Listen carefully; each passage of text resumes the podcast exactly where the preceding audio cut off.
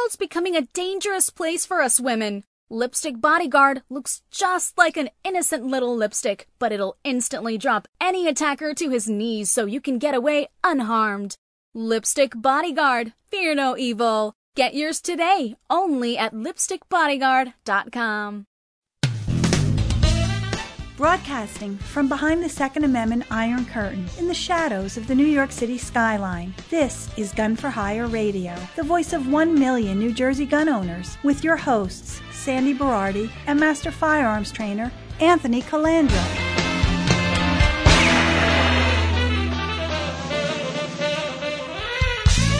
Live from the land that freedom forgot, the most listened to Second Amendment broadcast in the nation.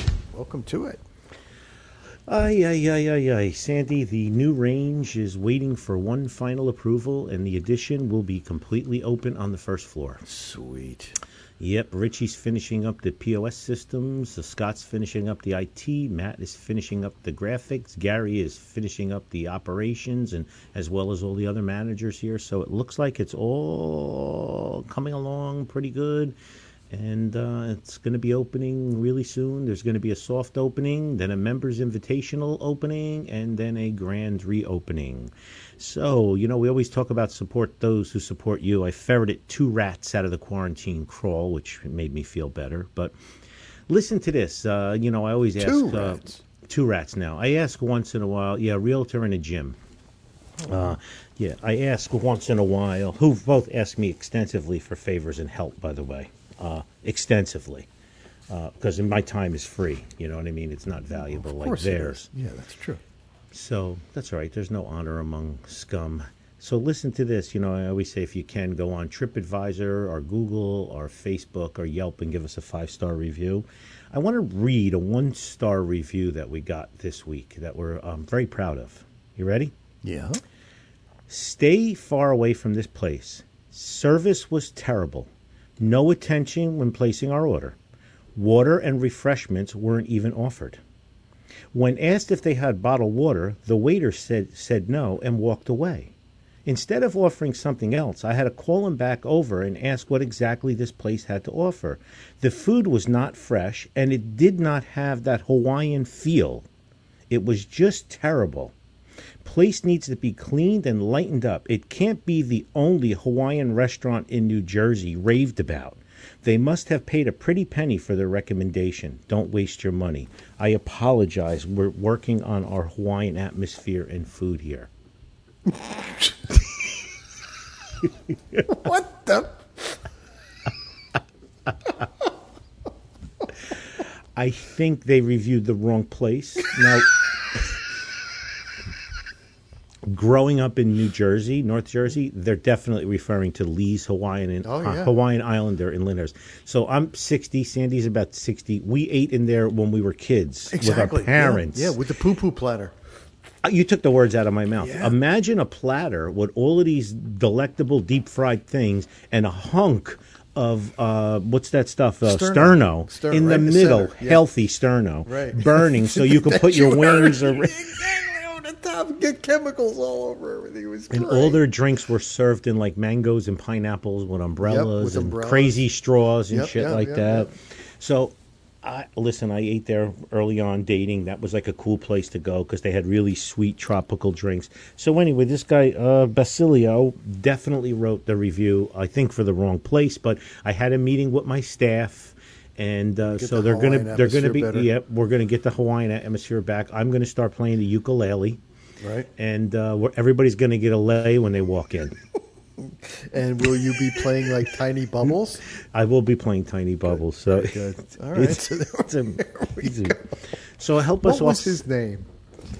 uh, uh, Tiny Tim, No, No. no, the guy. Oh, the not Don Ho. Don, Don Ho. Ho. Yes. Don Ho. Yes. Don Ho, Don Ho, Don Ho. We just lost eighty percent of the audience. Yes, look up Don Ho.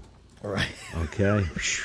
so, so anyway, yeah, if you can uh, throw a five star review our way uh, for on any of those platforms, it would be nice. It would definitely help offset our lousy waiter service here. And yeah, and mention the and mention the Hawaiian atmosphere improved. Uh, you know, like I get alerts from all of our social media and all of our stuff. So I get it on my phone. So I've had plenty of days and nights ruined where you get a boom, a one star comes through, right? Yeah. So, uh, but ninety nine point nine percent of the time, it's always five stars, which are nice because then I read them and then what I'll do is I'll cut and paste them and I email them to the staff because I want them to see these awesome five star reviews, especially when they mention people's names. So I don't know. I think I was home and I see a one star review come through from Google. I'm like, son of a bitch. I open it up. I start reading it. I'm like, wait, what? Wait, what? That's great. Oh, yeah, yeah, yeah, yeah. yeah. But, uh, Baz, if you come back, we'll share a poo poo platter, okay? Right. I'll, I'll order it. We'll, we'll, go down there. And we'll drink a Mai Tai or little a rum runner. Yeah, something like that. Yeah, it'd be good. This little. Nice. I don't remember any of the other food. Do you remember any of the other food? Uh, it was basically Chinese Chinese food, Yeah, right, it, it was. Chinese food.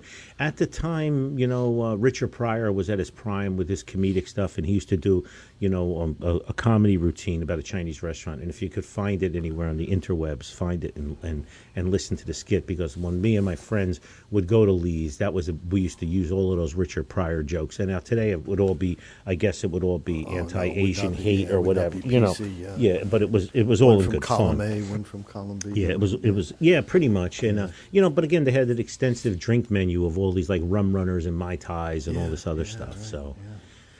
so anyway, a couple of big things going on. Uh, first of all, uh, I saw an interview on Tucker Carlson, but I read this in the post. Sandy, the co-founder of Wikipedia, Larry Sanger, you've heard of him. Oh yes. Larry Sanger is very, very rich, and uh, he co-founded Wiki Wikipedia, and he says that the site is just now propaganda for the left-leaning establishment. It's been completely hijacked, and you can't trust anything you read on Wikipedia anymore.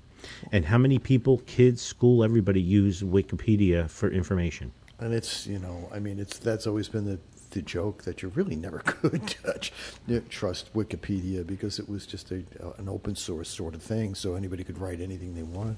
I created a Wikipedia page for myself, and uh, massive amounts of people reported it, and it got shut down. That was about five years ago. Really? Yeah, so since then I've stayed away from Wikipedia. Yeah, but, well, because of my affiliation with the Second Amendment and the NRA and okay, everything. yeah. You know, you can't have that No. how on there. You know, I, I created a positive page of everything about gun for hire and me and every, and that's not allowed. Only if it was negative crap. Oh, of course.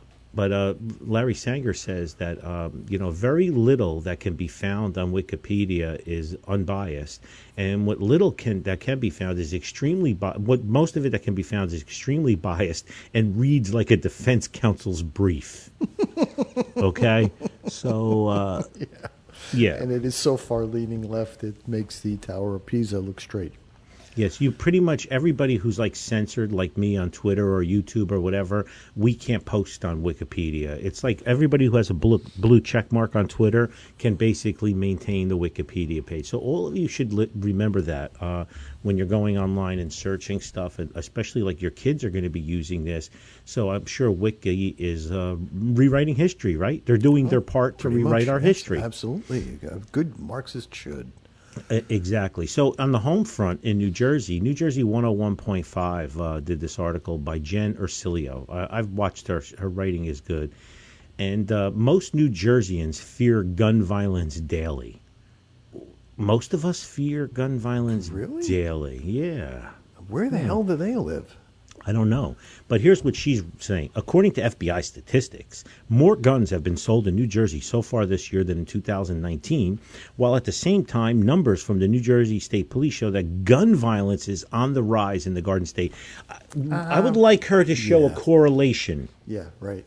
How many of those l- legally purchased guns Right. Yes. were exactly. used in this uptick in crime. Yeah. All right, I know what's going on here. All right? Right. so here's here's here's the shield that comes in. Rebecca Edwards, lead safety reporter of SafeWise, Ah, it's an anti-gun think tank, Yes. said the survey found that 67% of New Jersey residents are highly concerned about gun violence daily, much higher than the national average of 53%. Where was the survey and how many people in the? Uh, I don't. I wasn't surveyed. Anybody listening to the show surveyed? Let me know. Yeah, that would be interesting to find out. So, So here's what she said, this Rebecca Edwards from SafeWise. She said what's interesting is that the states that are most worried about gun violence don't tend to necessarily be states that have higher gun sales or have the highest gun ownership rates.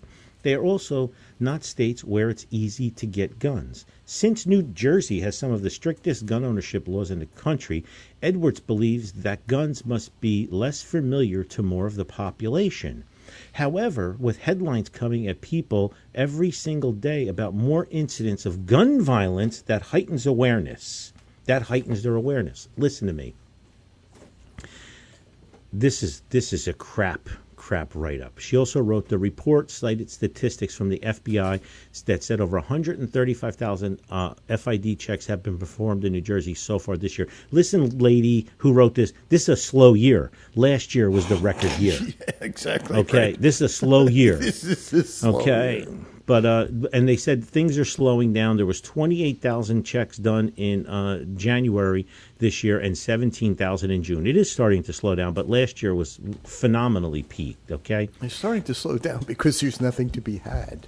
Now, she, Edwards also said that 8% of the people SafeWise talked to across the country for their survey said they had an experience with gun violence in the past 12 months. In New Jersey, it was 9%. In 2020, it was 5%. I don't understand that. How? Nine percent of the pe- nine yeah, percent of the people. How? Okay. So, so when asked uh, whether they are worried a gun incident could happen to them, 47% of New Jerseyans said yes. Yes, you 47 should be concerned because of our catch and release revolving criminal justice system where the criminals are allowed to walk amongst us. Right. We have bail reform and we do not chastise, we do not do anything with, with criminals. We just let them run free. Okay, and while more are concerned that gun violence can happen to them, it's not so- stopping some from owning a gun for protection. Do you let me read that again. And while more are concerned that gun violence can happen to them, it's not stopping some from owning a gun for protection. So, in other words, if I was afraid that I was going to be a victim of gun violence, I wouldn't want to buy a gun. Right. Is what she was writing. Right, exactly. Exactly. It's so bizarre. They have such a twisted view of reality. This I mean, is it's common com- logic. it's completely backwards Yes. and it plays into this narrative that we are all supposed to follow you guys can look at i think john mcconnell or somebody sent me the active shooter incidents in the united states for 2020 from the fbi the u.s department of justice and uh, you know you look through it and i'm going to say something since 2016 active shooter incident data reveals an upward trend the number of active shooter incidents identified in 2020 represents a 33% increase and a, from 2019 and 100% increase from 2016 sandy it is mostly gang crime Of course. all right, it is most. I went through this whole report. It's like forty pages, and if you guys or girls look at it, it is mostly gang crime, and, whether it's black gangs, white gangs, Hispanic gangs, street gangs, whatever it is, Asian gangs, but it's not what you think it is. If you take out the gang shootings, there's hardly anything. There's there's, har- there's no difference between that report and if you were to go back 20 years or 30 years, it would be identical. Correct, and there were instances in here of where uh, an armed citizen confronted the active shooter and neutralized the situation. Okay, I'm I'm flipping through this right now just just to go through a recap. There's a lot of stuff in here to digest. I could do five shows on this. It goes over all of the um, the shootings, and their definition of mass shooting is different than what a real definition real of a mass shooting is. right, you know, right. uh, you have a, a bar shooting in Chicago where six people were shot, uh, three from one side, three from another, like a gang thing, and that's considered a mass shooting. Right. I don't consider that a mass or active shooter. I cons- I consider it where someone premeditatedly goes and locks the doors in a movie theater or something and starts shooting people up. That's to That's me a different thing. correct. That's that's. Uh, that's that's the uh, stuff that we have to be careful about, you know. Uh, different than a drunken brawl with guns. Correct. So you know we have uh, uh, George Orwell was definitely right that someday we're going to have a dystopian world. So Yes. Uh, there's this uh, school district in uh, Scottsdale. So you know everybody. Remember, people move. Oh, you know, vote with your feet. Right. Come to Arizona. Come to a free state. Right. Remember. Remember that. Well, everybody tells us, you know, don't stay and fight, you dummy. Go to a state that allows freedom. It's right? only a free state until the people from the oppressive states move there and make it just like it was at home. Like a forest fire. Yeah. So, uh, so Scottsdale Unified School District uh, sent out a release uh, for kids' parents to sign. The 2021-2022 Parent Legal Guardian Consent to Participation in Social Emotional Behavior Screening. What? Yes. The electronic signature attached to this annual verification packet authorizes Gates, Gates movement. SUSD to complete an emotional health and wellness screening of my child. This is where it gets good. And to collect personal information, including but not limited to income or other family information. That's pretty wide, wide there. Or other family information. Mm-hmm. Medical history or medical information, mental health history or mental health information. This one's great. And quality of home and interpersonal relationships. Sandy, describe this one to me. Student biometric information. Can you describe that for our listeners? Yeah, that's where. What is biometric information? What they're doing is they're watching eye shift patterns. They're what taking pulse rates. They're, they, you know, a lot of times your watch is doing that, right? If you have a, an Apple Watch, uh, like you and I have Apple Watches, Yep. it's taking constant bio uh, biomedical information and it's compiling it. And they, this is a, a this was a uh, an initiative by Bill Gates to do all this, uh, which is which is frightening. You, you So- you should really think about this. It's very frightening.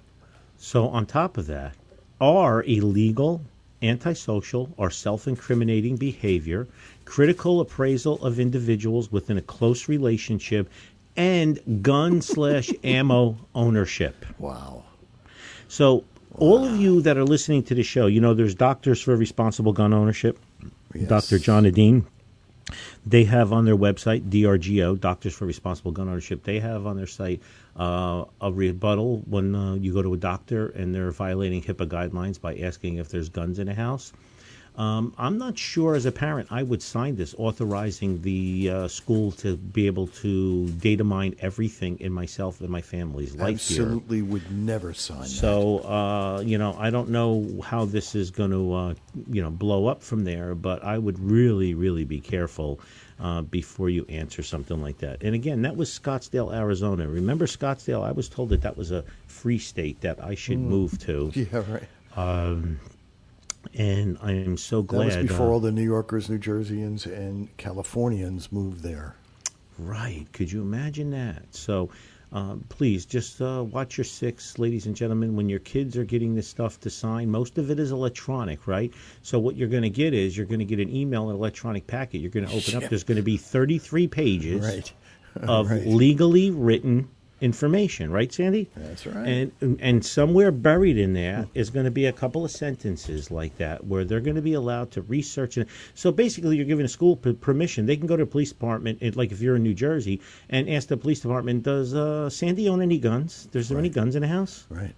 Oh, okay, good. Yeah, uh, sorry, little Billy, you can't go on a class trip because your dad owns guns.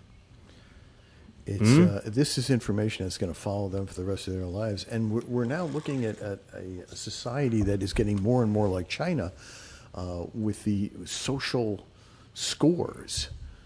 Uh, you know, they're starting this with businesses right now, so you know this is all in line with the Great Reset. Yep. You know, Connecticut, one of the 13 original colonies, um, you know, another hotbed of liberalism. Because, like, we're screwed in New Jersey. We have a Yeah. super majority in the Assembly and the Senate, and we have a governor that's going to buy his reelection, just like he bought his initial election. And uh, And no ratification of the Second Amendment. Correct. So you know we're we're habitually screwed. Holding the line for us is considered a huge win, and uh, even that is going to get harder with his next term. Believe me. But you know, look at Connecticut. You could get a carry permit in Connecticut, but right now Connecticut, uh, their background check check system for firearms purchases is causing delays in completing gun sales, resulting in retailers having to turn prospective buyers away and tell them to come back another day. And my friends at the Connecticut Citizens Defense League, CCDL, they filed a motion in, in federal court, just like our uh, five family to a family lawsuit in New Jersey, because what they're doing is, you know, we all know a right delayed is a right denied and they're pushing people uh, that they used to get approvals instantly, and Connecticut, of course, stepped in the middle. They followed New Jersey because what happens in New Jersey don't stay in New Jersey, and they're asking for an immediate, immediate hearing in the courts for this. But uh, right now, it's the same as New Jersey. The system requires an FFL to call the state by telephone and get verbal authorization to sell a firearm. Same as same as here and unnecessary delay. So I see lawsuits popping up. I'm sure NRA and FPC and SAF will pop up with it as well. But again, I, I just want everybody to know that, you know, I know I'm one of the uh, horse's asses that stayed in New Jersey to fight with everybody where I should have moved. But I'm just glad I didn't move to Pennsylvania or Connecticut or about 35 other states that looked pretty good two or three years ago. Yeah, they did look pretty good two or three years ago. Yeah, they looked pretty good two or three years ago, but now you know what, guys? They're not looking too good to me anymore. And I'm kind of glad I stood here and fought. And, uh, you know, in about five or six years when I retire, hopefully I'll have a better perspective of what state I can flee to. and that'll change. Yeah, uh, of course it'll change, but right now it's it's not looking too good, ladies and gentlemen. There's like no place to go. We are completely running out of places to go, and uh, w- what are we going to do? I mean, Arizona. Who would have thought? Right. Right. Yeah. Right? Who would have thought Arizona would have fallen? And guess what? It is. I mean, what both of the uh, U.S. senators in Arizona are Democrats.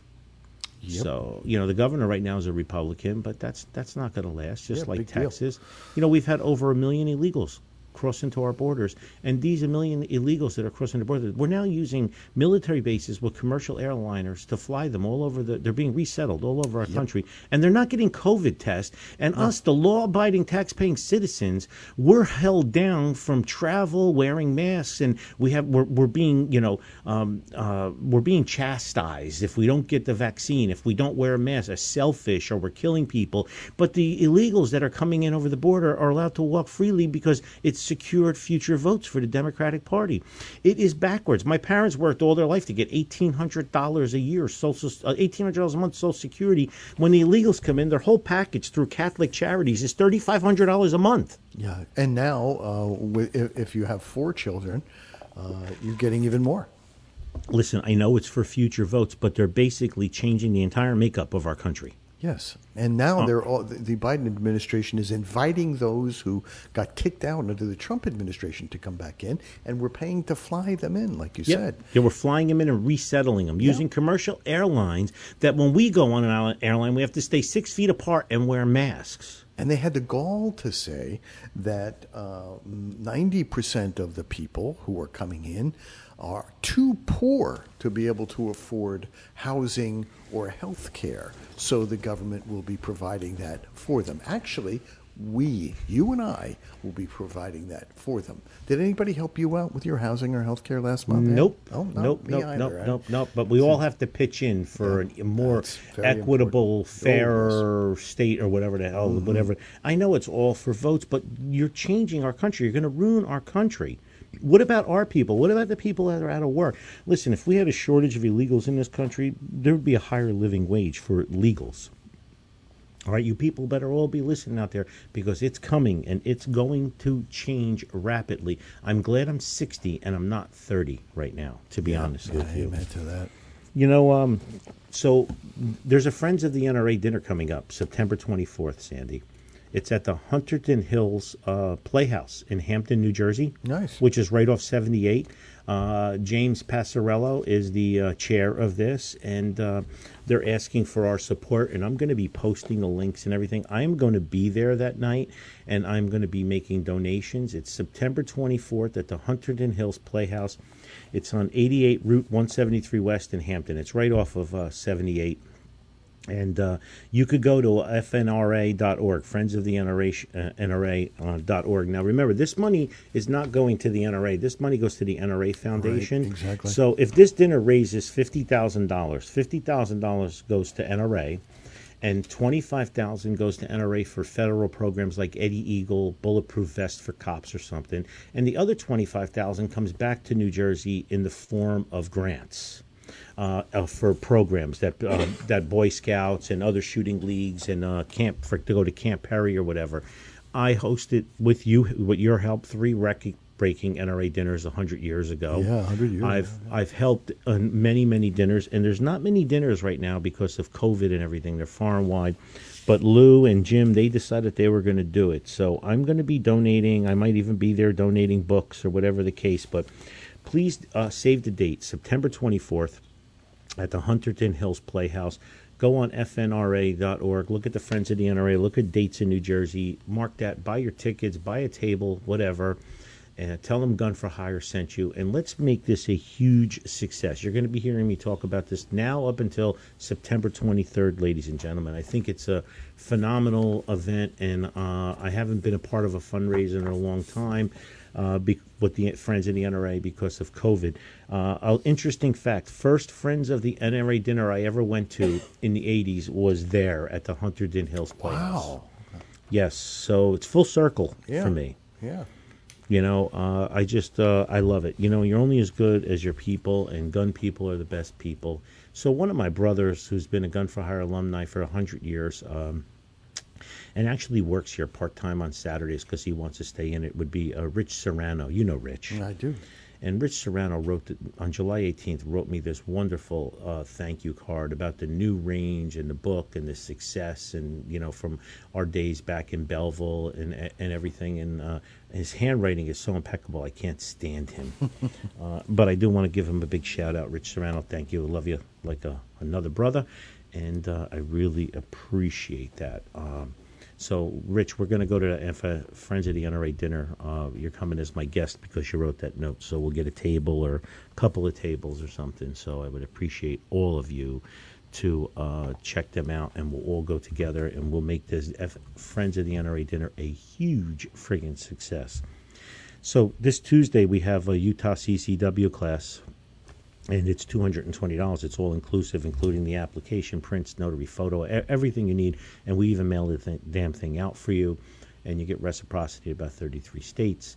Next week we're going to be talking about uh, Pennsylvania, uh, a way to get a carry permit in Pennsylvania. So uh, we'll talk about that uh, next week because right now I don't want it to blow up because people are blowing the secret up and it's uh, not good.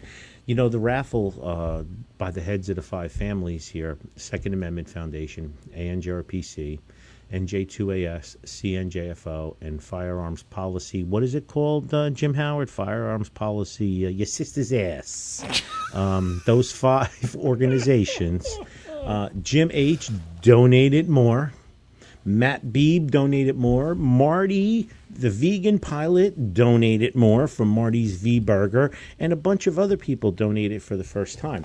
In a few short weeks, when we have the grand reopening, we're going to draw one of your names, and somebody is going to win my Dory, the tip of the spear's tip of the spear. Okay? And uh, Henry Montefront will be here. By the way, Henry, happy birthday! It just passed. Henry also lost about eighty or ninety pounds. He is now pre-diabetic. Henry, keep it off, please. Okay, please, please, please keep it off. I got an email from Mark Ziegler, who lives in es- Essex Fells. He goes, Aunt, not sure if you're still tracking the times for handgun permits, but here's my info. He applied on 7 Eleven and he got it approved on 720 and you got three permits that automatically re- renew for another 90 days. That is exactly what we're looking for, Mark. Yes, I still want that from all of our listeners as we get information on the permits. I deal with hundreds of people a week, and if somebody's going to come in and say, I live in Essex Fells, how long does it take? I'm going to say it takes about two weeks. And you're going to get your permits for 90 days, and they're going to automatically extend for another 90 because, Mark, you just informed me of that. All right? So thank you, thank you, thank you.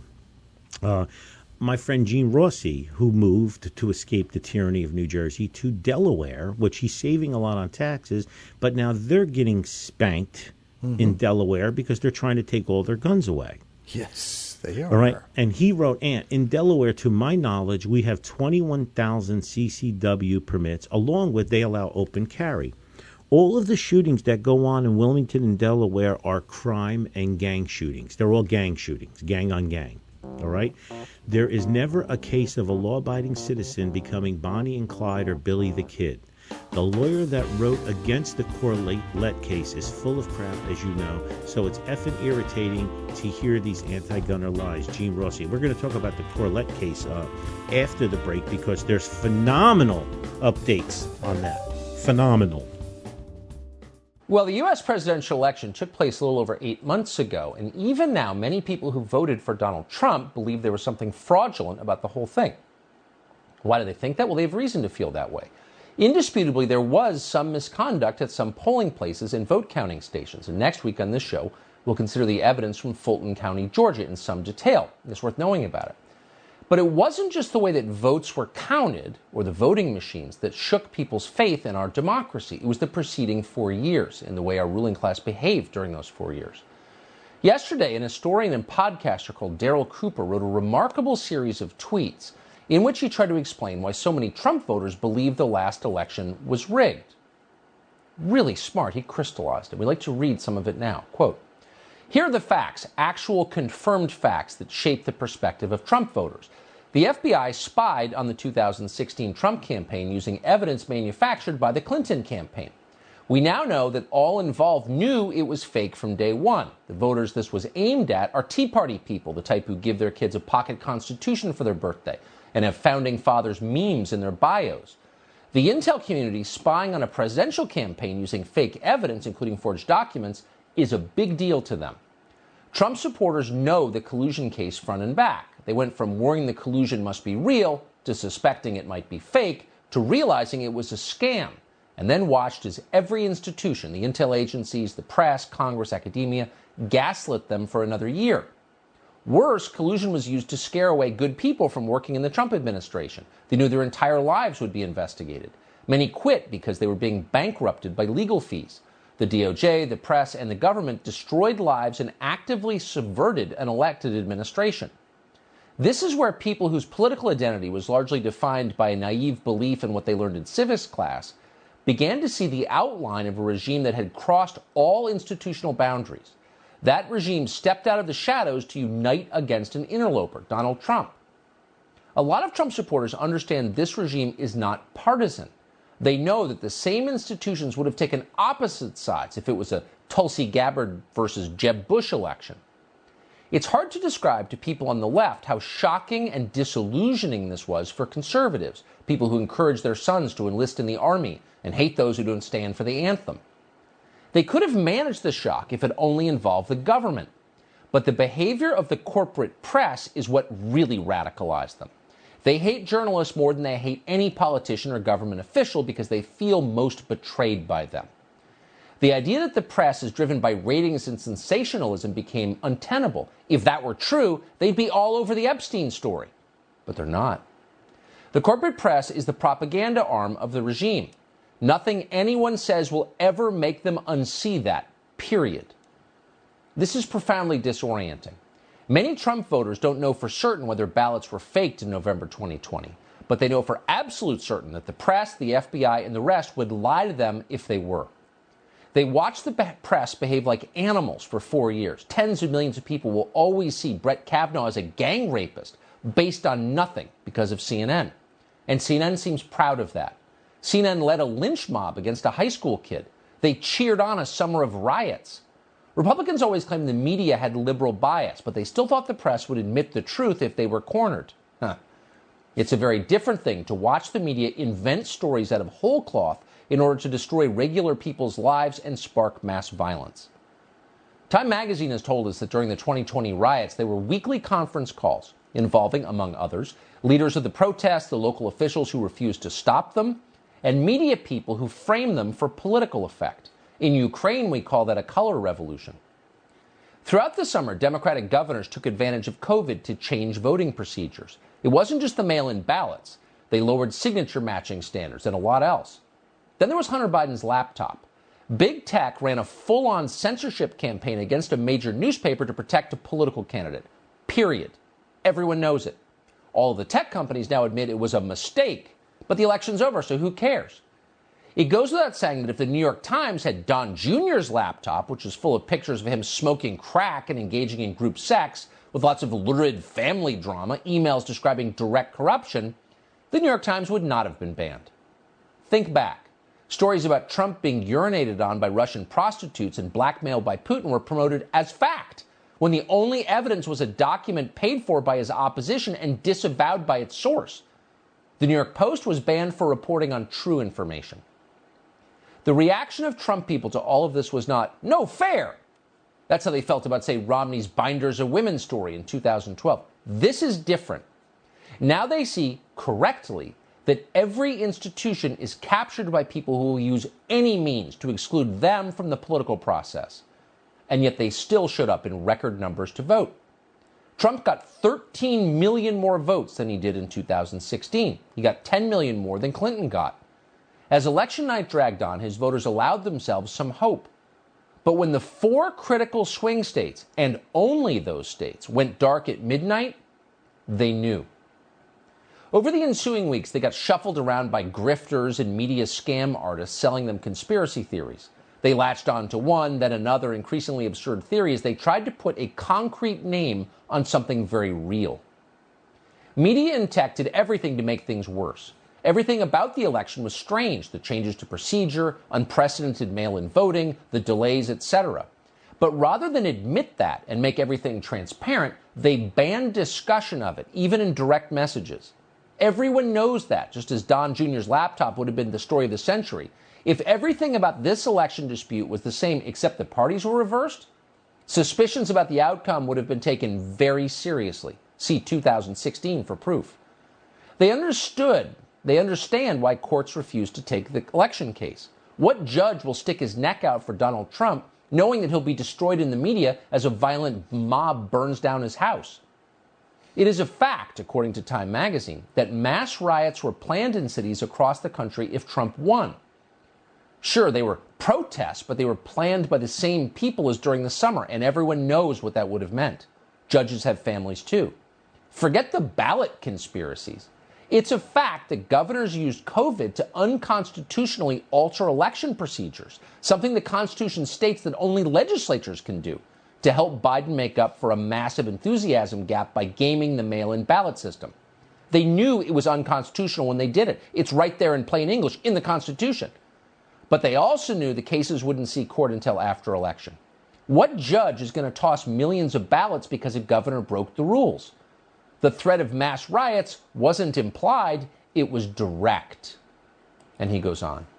In the end, Daryl Cooper writes, not every theory about election fraud is true, but Trump's voters, quote, are absolutely right that their government is monopolized by a regime that believes they are beneath representation and will observe no limits to keep them getting it. End quote. That is true, and every honest person knows it.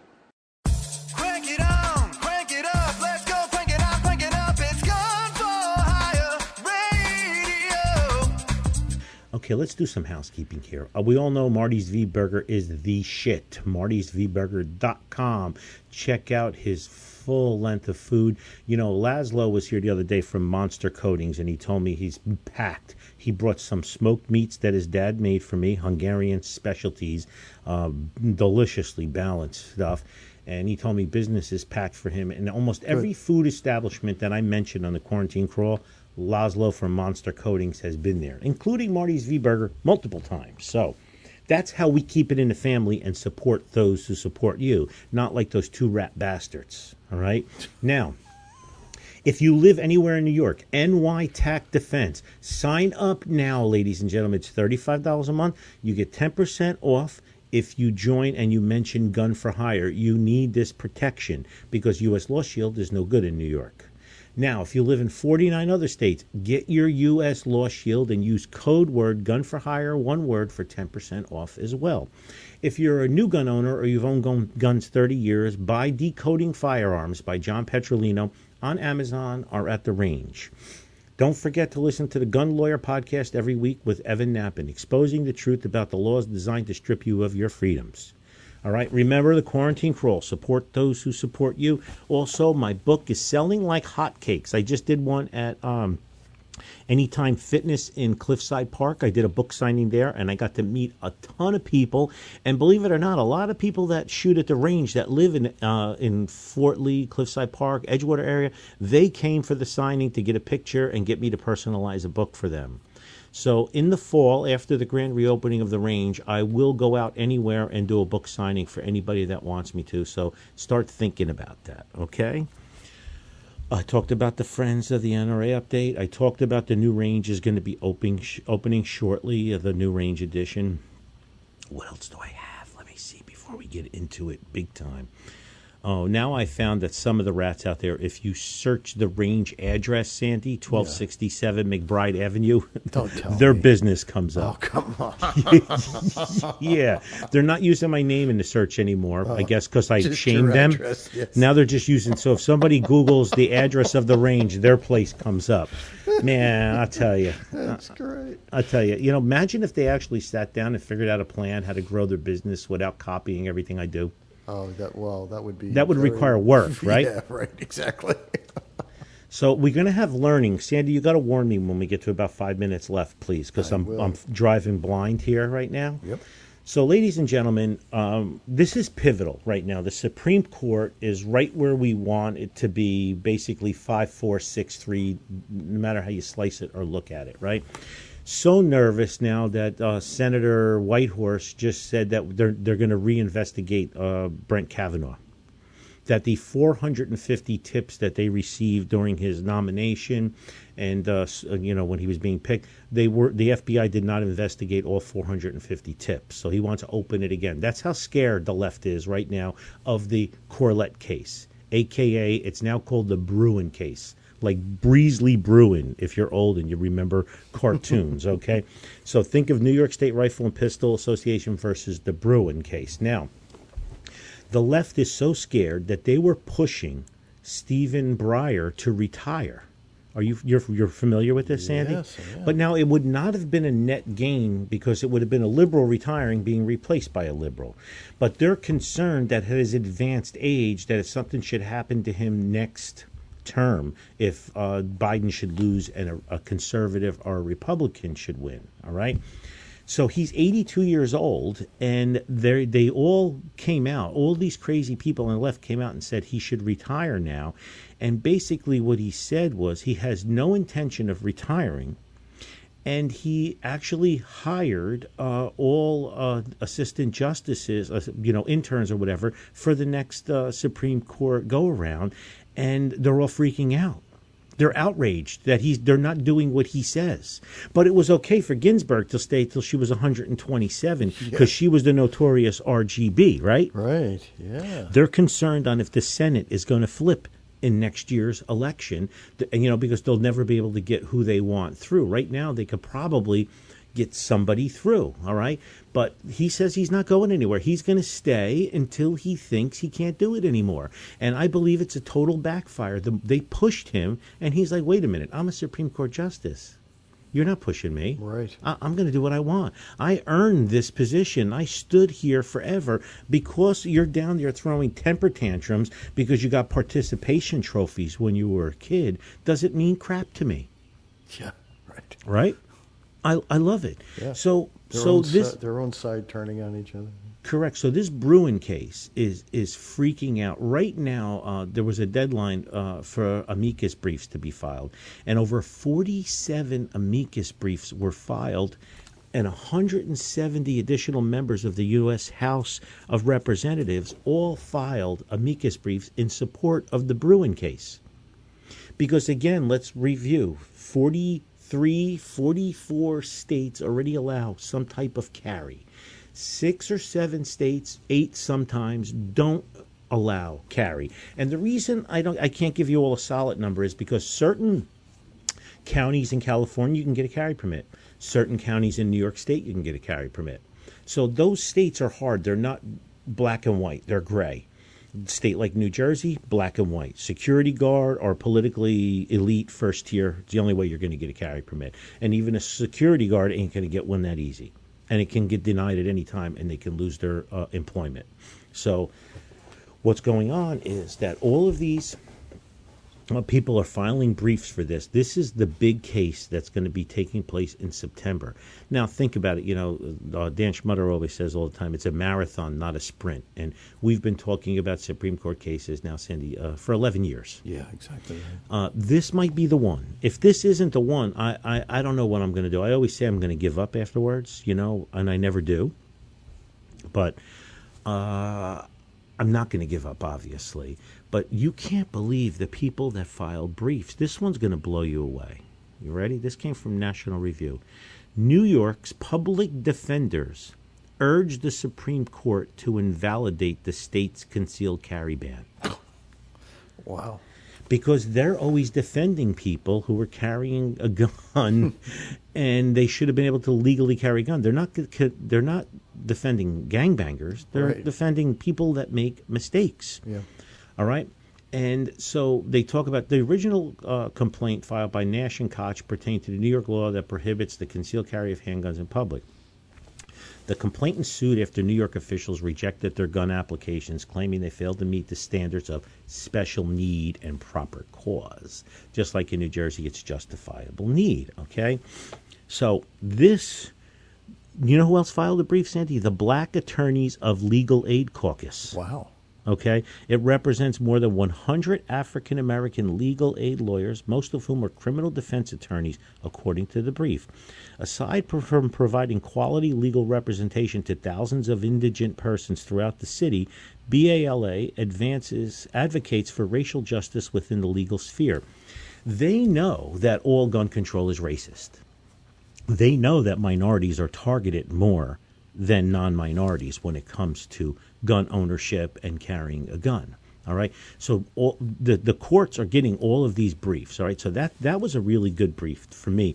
Our buddy David Jensen, everybody remembers David Jensen, right? Yep. He filed a brief. Guess who he filed the brief for? Drum roll. You ready? Yeah. Hold on one second. I'm scrolling up to it. He filed a brief for the Liberal Gun Owners Club. A voice for gun owning liberals and moderates in the national conversation on gun rights, gun legislation, firearm safety, and the shooting sports. The club serves as a national forum for all people, irrespective of their personal political beliefs, to discuss firearms ownership, firearms use, and the enjoyment of firearms related activities. Okay?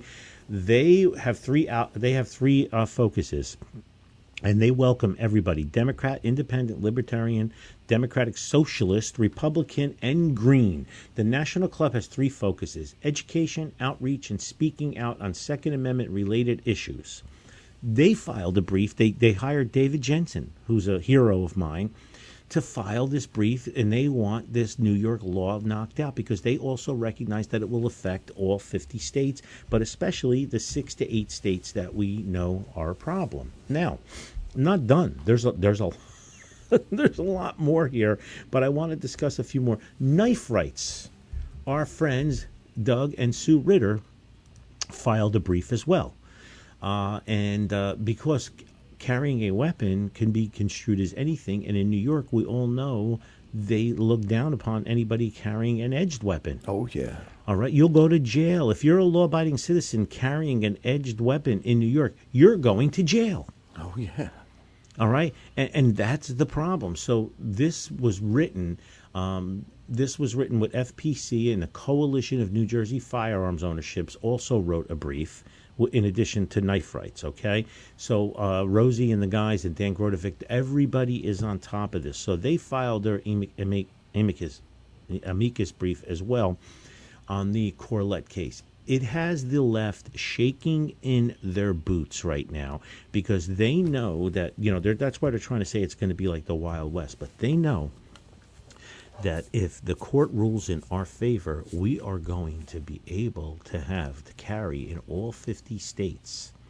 And they're going to get knocked down. You know, um, the NRA ILA, of course, is on top of this case. It's a New Jersey state, a New York State Rifle and Pistol Association case, which is funded by the NRA.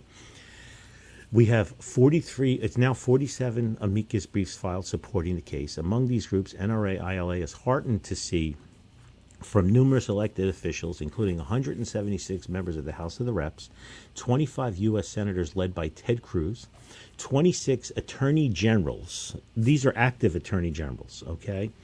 Uh, led by Mark Brnovich from Arizona and Eric Schmitt from Missouri and Governor Craig Abbott from Texas, all right?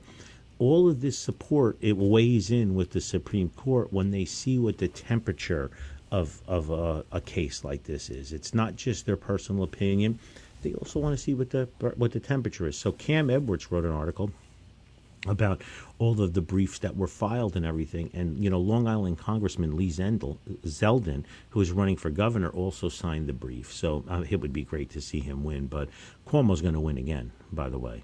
Yeah. Uh, but everybody filed briefs, including uh, Firearms Policy Conference uh, uh, or Coalition, excuse me, Jim, uh, your sister's ass. Um, did I say that out loud? he knows I lo- he knows I love him, bro. Cigar smoker, golfer, gun guy, family man. Boom, boom, boom. What else is there, right? Right. So here's one Todd Ellis sent me. Um, this is this is the one that was signed by 26 states. Through their attorney generals, the amici states have a special responsibility to safeguard their citizens' fundamental rights, including their right to bear arms in self-defense outside the home. The Second Circuit's misrepresentation of the Second Amendment threatens the liberty of citizens in every state, not just New York. Moreover, the states have a unique perspective that should aid the court in weighing the value and importance of the rights implicated by the questions presented. The amici states are charged with advancing their substantial interests in public safety, preventing crime, and reducing the harmful effects of firearm violence while ensuring that the citizens can exercise their enumerated constitutional right to bear arms. The amici states offer this brief to highlight empirical research and their experiences with permit systems for applicants that meet objective criteria and to call the court to restore the original public meaning of the right to bear arms.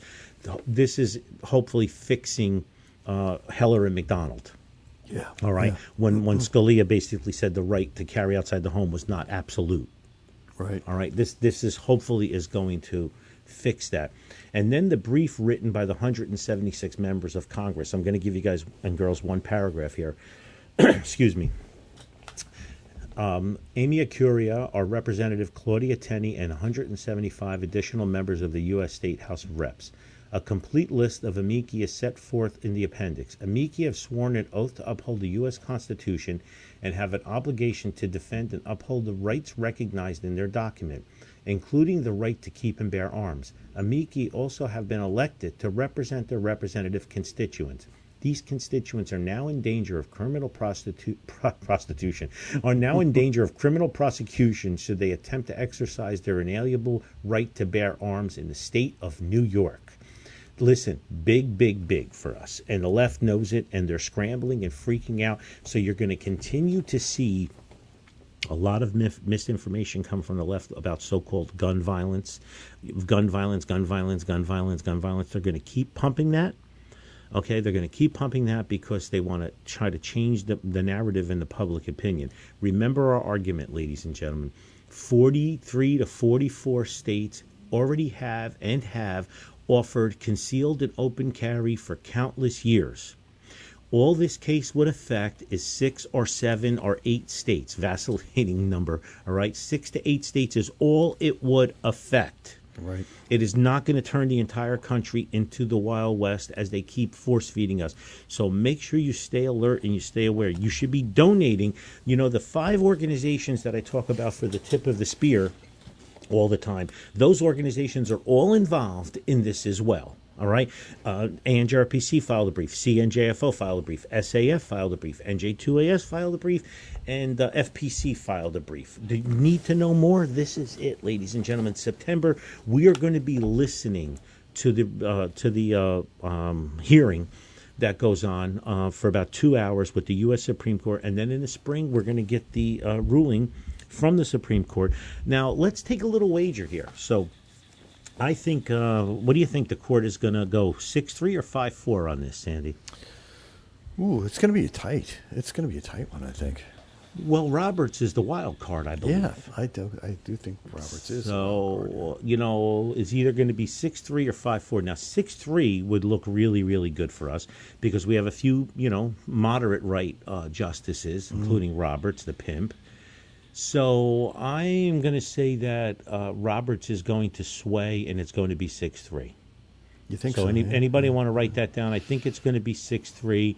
It's going to go across uh, the lines of the, the critical thinking here. Yes, six three. I'm going to go. It's not going to be five four. I think Thomas has been waiting for a case like this with bated breath. Yeah, I, I do think not think has. Roberts can deny this fact that 43 to 44 states already allow this and they're basically listen heller is overdue to be fixed. It's approaching thir- 12 to 13 years now Yeah, right, where right, heller it needed to be fixed. It was a stopgap when scalia wrote you know it's not absolute. Right.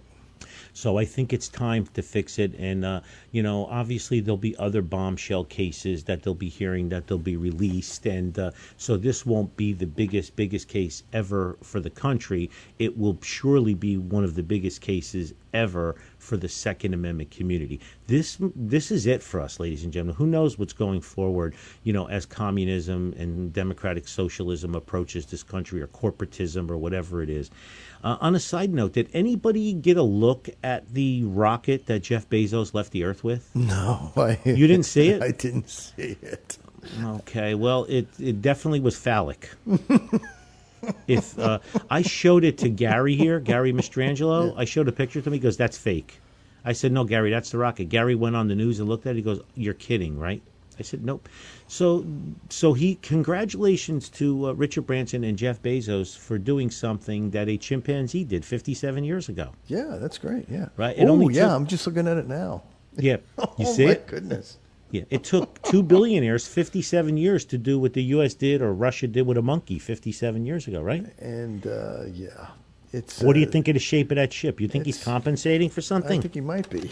You think, Doctor? You th- uh, it's what's amazing is the the amount of money, the the amount of good that money could have done instead of a toy for a for the richest man in the world. It's so ridiculous. He's worth 200 billion now. You know how much shit he could fix and still be oh, worth 175 billion? Exactly right. But he's not stupid. He knows anything given the government programs would just be squandered and go right to the top government anyway. Programs. I mean, there's so much you could do uh, uh, on the side. You and I donate money to great causes. Mostly dogs, but go ahead. Mostly dogs. exactly right. But I mean, yeah, you're right. I mean, the, the, the amount of stuff this idiot could have fixed, and, and the rest of them, and they and, and their and their liberal ilk, who uh, uh, portend to care so much about the downtrodden, but do absolutely nothing. I told you, Guy Fieri from Food Network and uh, rest. Well, he has all these shows. He uh, did that fund like Barstool Sports. Guy, Guy Fieri raised tens of millions of dollars for uh, restaurants during COVID. Yeah. and he sent uh, a letter uh, out to the CEO of every Fortune 500 company, and he got donations back from everybody but Jeff Bezos Asshole. the only one that didn't donate. Okay, and I could just picture what an asshole he must be when he goes to a restaurant to eat or something. Oh, yeah, like he probably doesn't even expect to pay. Yeah, yeah, right. You, you know what I mean? Like you're in my presence, Yeah, Right. right? I mean, I could just, I could just picture that. Uh, how much time do we have left? We've got uh, about eight minutes. Oh God. Okay, I love you guys. So uh, John McConnell sent me this, and this is from the official state New Jersey site. We're talking about. Uh, remember, we were talking about uh, text uh, cyber scams last week. Yeah, yeah. Well, now we got another one from the Motor Vehicle Commission. Oh, great. Okay, it's a scam. Uh, they received several incident reports pertaining to text messages purporting to be from the New Jersey Motor Vehicle Commission. Some of the messages contain language such as, please update your driver's license to date. This was instructed by the Motor Vehicle Commission of New Jersey. Please click the link to get started now and New Jersey Department of Transportation. You will need to validate your driver's license info with us for traffic safety. To validate instantly, click here. The links included in these text messages. If clicked, navigate to a phishing website impersonating the MVC site. The web page displays a form requesting the user to submit personally identifiable information, including their name, driver's license number, date of birth. Uh, if entered and the continue button is clicked, the second page populates requesting their mail address, social security number, and zip code. Once that information is submitted, the user is then redirected to the legitimate MVC login page. Okay, so it looks like it's real, and you're like, "Oh, it sent me to the back to the login page. I guess I'm okay now." Uh, a bunch of people have done this and they've had their identities and stuff stolen from them already, ladies and gentlemen. So, again, we talk about this in my book about keeping your uh, family and, and elderly and friends safe. You know, you never even know. You get a 23 year old kid just started driving. They get a text Right, like yeah, that yeah, and they're yeah, like, you know, they're at college or something. Then they call you, Dad, I got the thing from the MVC. I updated my driver's license already. And you're like, what, what, what? Yeah. It, right. it's, it's too late now. yeah, absolutely. It, it's too late now. So uh, some of you who uh, watch uh, the news a little bit, and I don't really watch the news, but what I do is I uh, I get alerts. I have uh, searches on my computer that search for like gun crime, this thing, that thing, NRA or whatever. And uh, this was posted the other day, July sixteenth. Two guys were driving down Hillside Avenue in Queens at 8 p.m. in the evening, and they just pulled up, and a guy jumped out of the driver's seat and tried to abduct a five year old kid. He grabbed the five year old kid out of the mother's hand, threw the kid in the back seat of his car, and then went in the driver's seat and went to pull away. Wow. The mother, who had an adrenaline pump, who had other kids with her, there was a total of three kids walking on the street, and her. The mother ran towards the car to try to open the doors, and there was a guy in the driver in the passenger seat while this guy was jumping in the seat. She actually, from the front door window, pulled the kid out of the car with her two oh, kids hanging onto her. I mean, oh. and then some other like guys came by to help. Somebody knocked the mirror off his car as he pulled away. Well, a few hours later, with tips and video surveillance, they arrested this guy and his father. It was a father and son that were randomly trying to abduct a five year old kid. Sandy, the video is online. You can look at it, okay? Uh, just Google five year old uh, attempted kidnapping, Hillside Avenue in Queens, and you'll see video, surveillance video for it. He, the mother was walking with the three kids. He ran up, he grabbed the kid under his arm like he was grabbing a you know loaf of bread or something, and he ran and he throws the kid in the back seat of the car, jumps in the front seat of the car. His dad is in the passenger seat or front seat of the car, and mom managed from the front driver's passenger side window managed to pull the kid out because he didn't pull away fast enough he stumbled on getting it in gear or whatever. I guess he was nervous. But man, I want to tell you something. She gets from a one to ten, she gets 125 for survivability and reaction time. Yeah, absolutely. This is not this not happens often. Some people freeze when shit like this happens. Yeah. And this kid was running a few feet ahead of her when she was walking down the street holding her big purse, and he ran a few feet ahead of her as just as this guy jumped out of the car and ran up and grabbed the kid. Who knows what his intentions were with this kid? I can tell you right now, they weren't good. This is not as uncommon as one would think. But normally, a child snatching like that happens from a friend or a family member. Yeah. It's usually covert and from a friend or a family member. This was an instance where it was just some off the shelf crazy nut. Um, my buddy Nicholas Joseph Fury, um, that's his name on uh, social media, sent me this, which uh, I printed it out. And uh, it's, some of it we covered in uh, my book, Crime Proof, but this is really good. It's a picture of a car, and it says, What information are you driving around? And the back of this SUV has different stickers and license plates on it and stuff.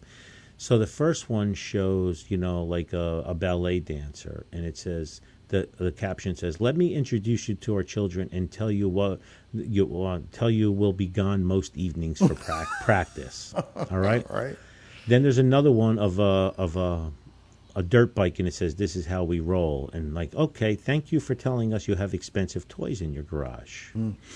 Then it's got a sticker of a little like uh, bulldog, and it says Max underneath it, and it goes, "Thank you for telling us you have a dog named Max." Right. Okay. Then it shows uh, my kid is an honor student, and it's like, "Oh, thank you for telling us where your kid goes to school." Right.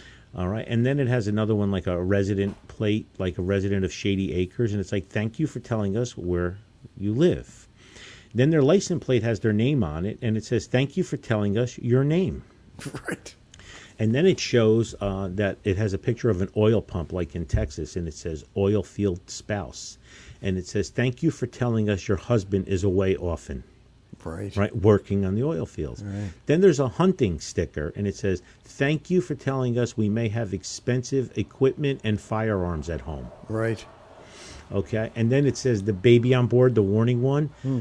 Thank you for telling us you're likely to be easy, easily distracted and become an easy target.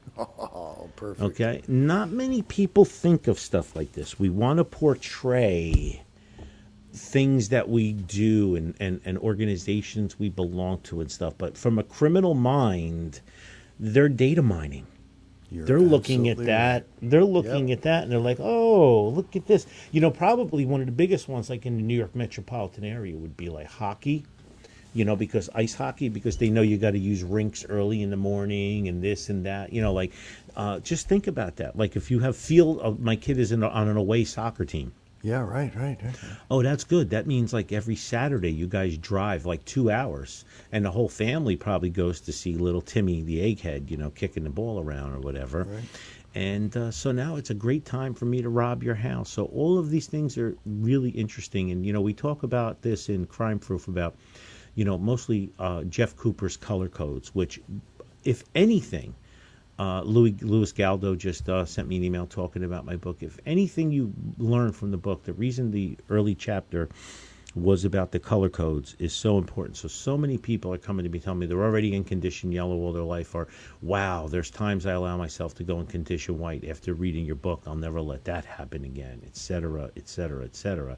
So, uh, you know, it's it's interesting. Uh, so uh, listen up. That NRA dinner, the first NRA dinner they had at Hunterdon Hills, I just got an email was 1992. So that was the first NRA dinner I attended, and I started Gun for Hire in 1992. Wow. That's Okay. incredible. Uh, listen, NRA instructor, becoming an NRA instructor. Chuck Leonard is going to be here August 7, 14, 15, 21, 18, 19. Range safety officer, chief range safety officer, shotgun instructor, rifle instructor, pistol instructor, and home firearm safety, as well as basic instructor training. Join up and get there. Support those who support you. Get ready for the new range, please, ladies and gentlemen. Thank you for all your support. I love you all. Sandy, talk about VHS and wrap it up. And we are raising money for disabled veterans and homebound veterans who need memory care. Uh, it is GoFundMe and it is VHS of Ocean County. Five bucks, ten bucks, anything you guys can do. It takes about a hundred bucks a day to provide care to these folks. Um, please let's not forget them. I want to thank Vince uh, Agavino this week. It has been a less um, dry week this week. Mark Sanchez, again, thank you so much, Mark. And Tealman K, thank you so much for your donations for this uh, wonderful, wonderful uh, fund that we're collecting money for. Well, it looks like you've done it again. You've wasted yet another perfectly good hour listening to Gun for Hire Radio. Gun for Hire Radio is a kind of think media production. The music used in this broadcast was managed by Cosmo Music, New York, New York. On behalf of our show host and author uh, of Crime Proof Book, Think Like a Criminal and Beat Them at Their Own Game, available at crimeproofbook.com. Get one for those going away to uh, college this year, uh, right now. Uh, Anthony Colandro and the rest of the crew here at Gun for Hire Radio. That's the longest name ever, right? Uh, we do thank you so much for listening. We love you. See you next week. Thank you. From sea to shine.